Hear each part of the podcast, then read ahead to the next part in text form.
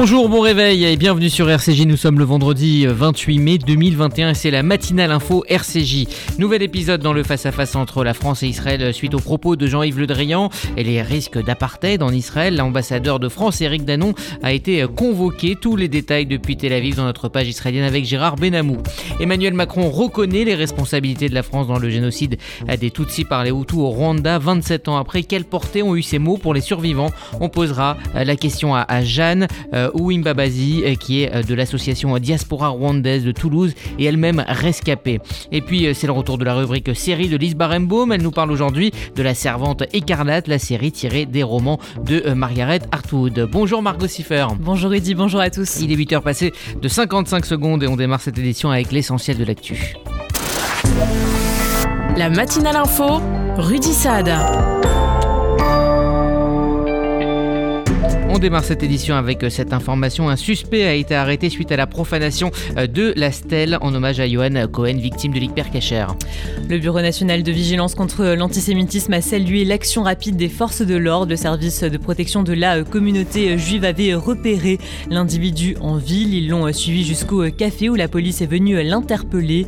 Il avait été préalablement identifié et filmé peu après les faits. Il est connu pour déambuler dans la commune assez régulièrement. On le disait euh, dans les titres et on en parlera dans le détail avec euh, Gérard Benamou. La crise diplomatique entre la France et Israël se poursuit. Le ministère israélien des Affaires étrangères a convoqué hier l'ambassadeur de France en Israël. Cela fait suite aux propos euh, tenus par Jean-Yves Le Drian. Il avait notamment évoqué un risque d'apartheid en Israël si une solution à deux États ne voyait pas le jour. Gabi Ashkenazi a indiqué à Eric Danon que les propos du ministre français étaient inacceptables, sans fondement et déconnectés de la réalité. Et l'ONU lance une enquête sur les atteintes aux droits humains pendant les affrontements entre Israël et le Hamas. Cette résolution a été euh, demandée par le Pakistan. Elle permettra euh, d'enquêter sur les atteintes aux droits humains commis dans les territoires euh, palestiniens et en Israël. Elle enquêtera également sur les causes profondes des tensions. Benjamin Netanyahou parle d'une décision honteuse. De son côté, le ministère des Affaires étrangères palestinien salue cette décision. Elle fait, selon lui, progresser la protection des droits humains. Et dans le même ton, le Parlement irlandais a qualifié la présence israélienne en Cisjordanie d'annexion de facto. Cette expression est intervenue dans une motion non contraignante adoptée par la Chambre basse d'Irlande, mais aussi par le Sinn Féin, un parti nationaliste de gauche. Elle était également utilisée par le ministre des Affaires étrangères Simone Coveney en début de semaine au Parlement. Un projet d'amendement de la motion appelle à expulser l'ambassadeur d'Israël en Irlande. Elle demande aussi des sanctions globales contre Israël. Elle n'a toutefois pas été adoptée. Et puis c'est la suite de la tournée d'Anthony Blinken au Moyen-Orient. Le secrétaire d'État américain a discuté du cessez-le-feu avec les ministres des Affaires étrangères du Qatar et de l'Arabie saoudite. Le secrétaire d'État américain a notamment remercié le Qatar pour son rôle dans la mise en place du cessez-le-feu. Cet appel téléphonique a eu lieu un jour après la visite d'Anthony Blinken dans la région. Il avait notamment annoncé que les États-Unis donneraient 500 millions de dollars pour la reconstruction de Gaza. On revient en France où tous les adultes peuvent désormais prendre rendez-vous pour se faire vacciner dès lundi. Le gouvernement a en effet avancé euh, l'accès à la vaccination de tous les adultes et ce euh, deux semaines avant la date initialement euh, prévue. Les volontaires peuvent s'inscrire depuis hier pour la première injection de Pfizer ou Moderna. Les nouveaux créneaux disponibles seront toutefois progressifs en cause d'un nombre encore limité de doses de sérum. Emmanuel Macron qui n'a pas fermé la porte à une vaccination obligatoire. En visite au Rwanda, Emmanuel Macron a abordé le débat concernant la vaccination obligatoire. Le chef de l'État mise avant tout sur la confiance qui est en train de s'installer. Elle est selon lui plus efficace que de rendre la vaccination obligatoire. Il ne ferme toutefois aucune porte. par ailleurs, la situation euh, sanitaire continue de s'améliorer. Tous les voyants sont au vert. 146 euh, décès ont été enregistrés en 24 heures. Par ailleurs, 3206 patients se trouvent actuellement en réanimation, un chiffre qui continue donc de baisser. Au total, 17 941 malades sont hospitalisés. Le Parlement a adopté euh, définitivement hier le projet de loi qui encadre la sortie progressive de l'état d'urgence sanitaire. Le régime transitoire qu'il prévoit donne un cadre légal aux mesures de déconfinement annoncées par l'exécutif. Il prendra fin le 30 septembre. Le texte permet euh, également la mise en place d'un pass sanitaire. Il sera limité aux grands rassemblements comme les festivals. On le disait euh, il y a un instant, le président était à Kigali, au Rwanda, où il a reconnu donc la responsabilité de la France dans le génocide euh, des Tutsis par les Hutus. Les présidents euh, rwandais et français ont promis de renouer des relations puissantes et irréversibles entre leurs deux pays. Cela fait suite à la reconnaissance hier par Emmanuel Macron des responsabilités de la France dans le génocide des Tutsis de 1994. Il avait, il avait, pardon, il avait fait 800 000 morts. Le discours du chef de l'État a été salué par son homologue Paul Kagame. Ses paroles avaient plus de valeur que des excuses, elles étaient la vérité, a-t-il notamment déclaré en évoquant le courage d'Emmanuel Macron. Puis une dernière information internationale qui prêterait à sourire si la situation sur place n'était pas dramatique. Bachar el-Assad réélu avec un score de dictateur. Bachar el-Assad a été euh, réélu pour un mandat de 7 ans avec 95,1% euh, des voix. Face à lui euh, se trouvaient Abdallah Saloum Abdallah et Mahmoud Maré. Ils ont obtenu respectivement 1,5% et 3,3% de voix. Par ailleurs, 14,2 millions de personnes ont participé au scrutin, soit 76,64% de la population. Enfin, l'élection s'est déroulée dans les zones contrôlées par le régime, soit deux tiers du territoire. Merci Margot Siffer. Vous écoutez la matinale info RCJ. Il est 8h06. Dans un instant, nous irons en Israël attaquer toute part sur le plan diplomatique. Une semaine après la fin de l'opération militaire à Gaza, l'ambassadeur de France en Israël a été convoqué hier suite aux propos de Jean-Yves Le Drian. L'ONU, l'OMS, l'Irlande, mais aussi la France, une semaine après la fin de l'opération militaire contre les groupes terroristes à Gaza, Israël est attaqué de toutes parts sur le plan euh, diplomatique. Bonjour Gérard Benamou.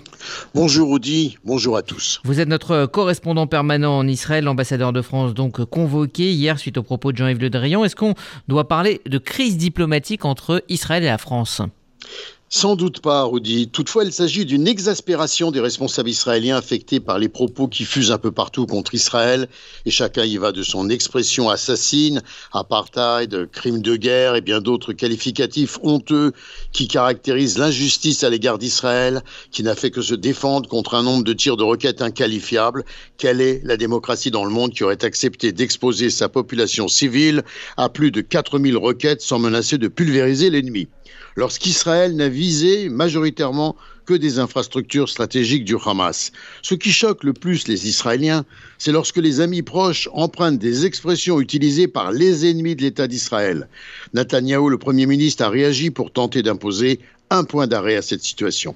Et le ministre israélien des Affaires étrangères, Gabi Ashkenazi, s'est impliqué aussi. Également, en effet, il a souhaité réagir et il n'appartient pas cependant au Likoud. C'est dire que les propos de Jean-Yves Le Drian ont été très mal reçus par une majorité d'Israéliens et ont rappelé de mauvais jours de la diplomatie française conduite par le Quai d'Orsay. Alors concrètement, hein, l'ambassadeur de France a été invité euh, à entendre le ressenti du ministre israélien des Affaires étrangères. Les propos du ministre français étaient inacceptables, sans fondement et déconnectés de la réalité, déconnectés de la réalité, a dit Gabi Ashkenazi à Eric Danone, rappelant que Jean-Yves Le Drian avait récemment évoqué un risque d'apartheid en Israël. Gabi Ashkenazi a souligné attendre de ses amis qu'ils ne s'expriment pas de façon irresponsable afin de ne pas renforcer les extrémistes et les activités anti-israéliennes et antisémites à l'étranger. À Jérusalem, on a effectivement accusé la France d'ignorer les efforts d'Israël pour empêcher la violence et affirmé que les commentaires de Le Drian étaient dans les faits une récompense pour les extrémistes et les organisations terroristes au premier rang desquelles le Hamas. Et dans le même temps, ce même Israël, qui serait donc censé prôner l'apartheid, accueille dans son hôpital de Tel Aviv, Echilov, la nièce de Ismaël Agnier. Un des chefs du Hamas elle est âgée de 17 ans et soignée à Ichilov pour une greffe de moelle osseuse depuis plus d'un mois y compris donc durant les récents combats qui ont opposé l'armée israélienne au groupe terroriste de Gaza, lorsque son parent, qui se terrait dans un tunnel, affirmait vouloir détruire l'État d'Israël en ordonnant de déverser des milliers de roquettes sur la population civile du pays, les femmes, les enfants et tout ce qui vit en Israël. Alors pour comprendre l'exaspération euh, israélienne, hein, il faut faire euh, état de la haine qui est déversée euh, contre l'État hébreu par de nombreuses personnes sur les réseaux sociaux en particulier un déferlement de tweets, y compris par des personnes qui s'intéressent pour la première fois à la question israélo-palestinienne. Des tweets contenant les mots Israël et génocide associés. Ils sont apparus jusqu'à des milliers de fois par heure pendant le conflit de 11 jours entre l'État d'Israël et le Hamas. Il en restera certainement quelque chose. Le risque est grand notamment de constater un effet boomerang avec l'importation d'événements graves et violents dans les démocraties déjà gangrénées par la montée de l'antisémitisme, y compris après les condamnations unilatérale qui ignore l'agression du Hamas au sein du Conseil des droits de l'homme de l'ONU. Alors ce qu'on constate en Israël, c'est que le Hamas est parvenu à instrumentaliser les Arabes israéliens qui vivent dans les villes mixtes israéliennes ce qui a laissé croire à des délinquants arabes israéliens et à des jeunes désœuvrés, parfois armés même, qu'ils pouvaient se livrer à des agressions contre des habitants juifs dans les villes mixtes comme à Lod, Jaffa ou ailleurs. Ces menaces concrètes, la police israélienne n'a pas toujours été en mesure de les prévenir pour protéger les habitants, ce qui a conduit ces jours-ci à une vague déferlante de demandes de permis de port d'armes pour garantir leur sécurité, affirment les demandeurs. Gérard Benamou, en direct de Tel Aviv pour RCJ. Merci Gérard. Vous écoutez la matinale info euh, RCJ, il est 8h13. Dans un instant, on reviendra sur la déclaration d'Emmanuel Macron depuis euh, Kigali. Il a reconnu la responsabilité de la France dans le génocide des Tutsis par les Hutus. On en parle dans un instant avec euh, Jeanne Wumi Babazi qui est rescapée du massacre. C'était un discours très attendu à l'occasion de sa visite officielle au Rwanda. Emmanuel Macron est venu reconnaître la responsabilité de la France dans le génocide des Tutsis, mais sans présenter d'excuses. Un premier pas qui va permettre de rétablir les relations entre la France et le Rwanda. Églantine Delalleux. C'est au mémorial du génocide de Kigali, au Rwanda, qu'Emmanuel Macron a pris la parole. Dans ce lieu où reposent les restes de 250 000 morts Tutsis sur les 800 000 victimes de l'un des drames les plus meurtriers du XXe siècle, le chef de l'État français a reconnu les responsabilités de la France dans le génocide de 1994, mais sans parler de complicité ou d'excuses. En me tenant avec humilité et respect à vos côtés ce jour, je viens reconnaître nos responsabilités. En s'engageant dès 1990 dans un conflit dans lequel elle n'avait aucune antériorité, la France n'a pas su entendre la voix de ceux qui l'avaient mise en garde Ou bien a-t-elle surestimé sa force en pensant pouvoir arrêter ce qui était déjà à l'œuvre La France n'a pas compris qu'en voulant faire obstacle à un conflit régional ou une guerre civile, elle restait de fait aux côtés d'un régime génocidaire. Les tueurs qui hantaient les marais, les collines, les églises n'avaient pas le visage de la France. Elle n'a pas été complice. Le sang qui a coulé n'a pas déshonoré ses armes ni les mains de ses soldats qui ont, eux aussi, vu de leurs yeux l'innommable, pensé des blessures et étouffé leurs larmes. Mais la France a un rôle, une histoire, et une responsabilité politique au Rwanda. Un discours salué par Paul Kagame, président de la République du Rwanda. Ces paroles avaient plus de valeur que des excuses. Elles étaient la vérité, a-t-il réagi. Les survivants, familles de victimes et associations ont quant à eux pris en compte l'importance de la reconnaissance de la responsabilité de la France dans le génocide des Tutsis, mais tout en regrettant l'absence d'excuses.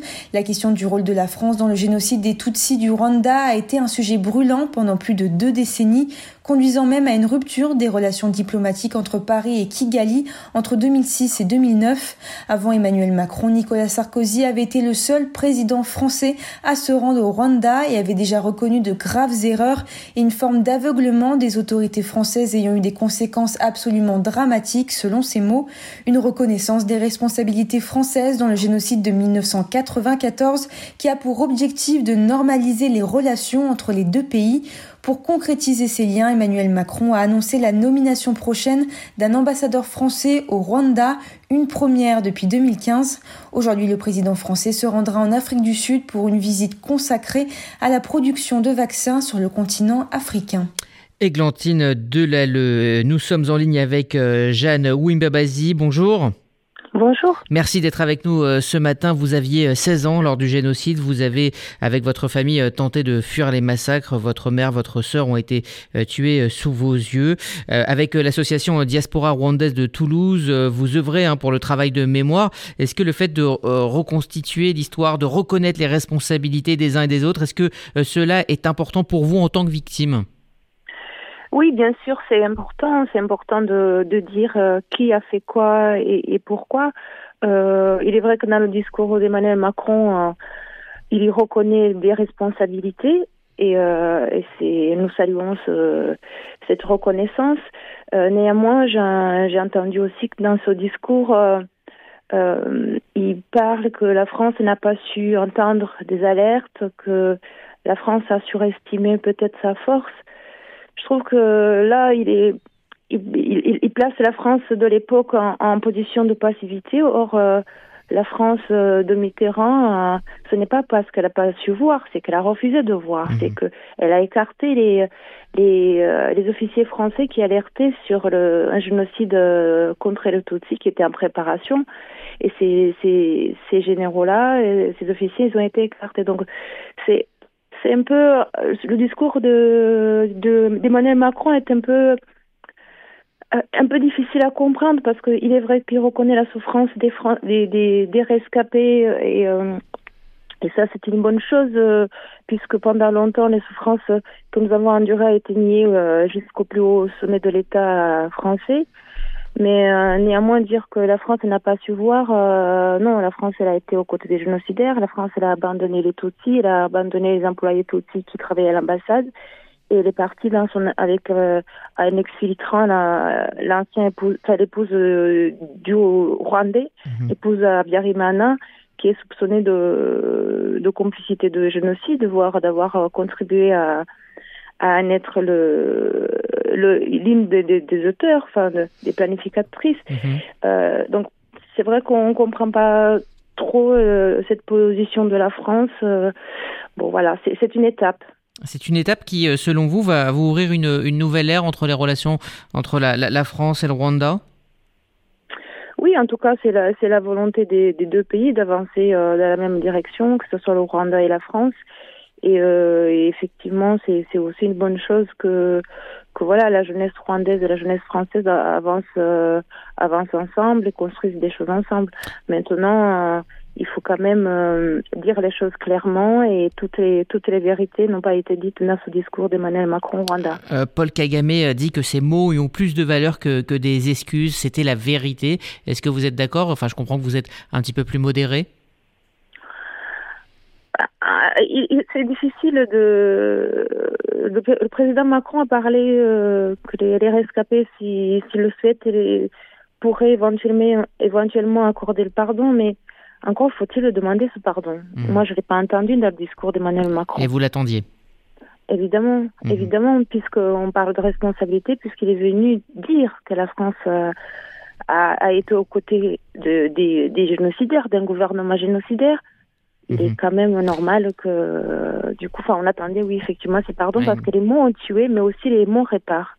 Et euh, nous, nous n'avons pas entendu cette demande de pardon. C'est vraiment regrettable. Merci, euh, Jeanne Wimbabazi euh, de l'association Diaspora rwandaise de Toulouse. Merci d'avoir témoigné et donné votre sentiment ce matin sur RCJ. Merci à vous et bonne journée.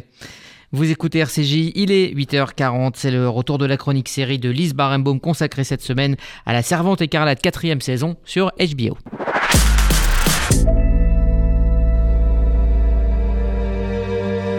Elle est de retour. June Osborne, l'héroïne de La Servante écarlate, revient sur OCS en ce moment pour une quatrième saison. Mon nom est de Fred. J'en avais un autre avant. Mais il est devenu Si vous avez échappé au phénomène, Petite piqûre de rappel. La Servante écarlate, c'est cette série dystopique tirée du roman de Margaret Atwood éponyme écrit en 1985. Ce roman, c'est une plongée dans une réalité alternative effrayante. Un mystérieux mal a rendu la plupart des femmes stériles dans le monde. Les États-Unis sont désormais divisés en deux.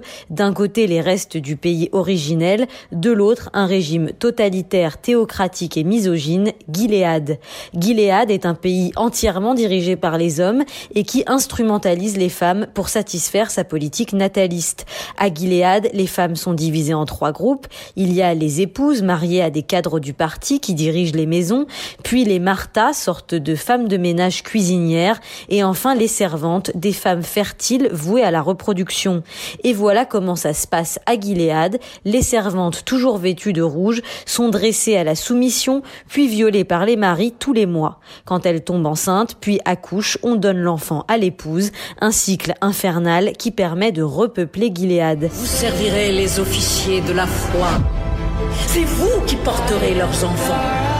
Depuis trois saisons, nous suivons June, une servante qui, à force d'atrocités, s'est transformée en véritable résistante au régime. Car cette série ne vous épargnera pas des scènes très difficiles, mais qui peuvent paraître finalement assez réalistes, voire même probables dans un futur proche. Si la première saison était fidèle au livre dont elle est issue, les scénaristes ont ensuite réussi l'exploit de faire vivre le microcosme conçu par Atwood. La série a été lancée quelques mois avant l'éclosion du mouvement MeToo en 2017, une ironie superbe puisque la série dénonce les violences faites aux femmes. L'uniforme des servantes, cette fameuse cape rouge surmontée d'une coiffe blanche, est même devenu le symbole de la révolte féminine. Dans cette saison 4, le temps de la résistance est arrivé. June, incarnée par la stupéfiante Elisabeth Moss, sort enfin de l'atmosphère calfeutrée des maisons gileadiennes pour se jeter dans des réseaux clandestins et enfin peut-être s'enfuir vers le Canada Voisin de Gilead qui accueille les réfugiés de la dictature par centaines. Avant, j'étais endormi. C'est comme ça que c'est arrivé. Maintenant, je suis réveillée. Autant de thèmes qui résonnent à plein régime avec notre époque. S'il faut avoir le cœur bien accroché pour suivre les terribles aventures de June Osborne, il est presque d'utilité publique de regarder cette série pour garçons et filles. Véritable garde-fou contre un monde qui pourrait devenir le nôtre, La Servante écarlate est une des œuvres les plus importantes de ce début de siècle.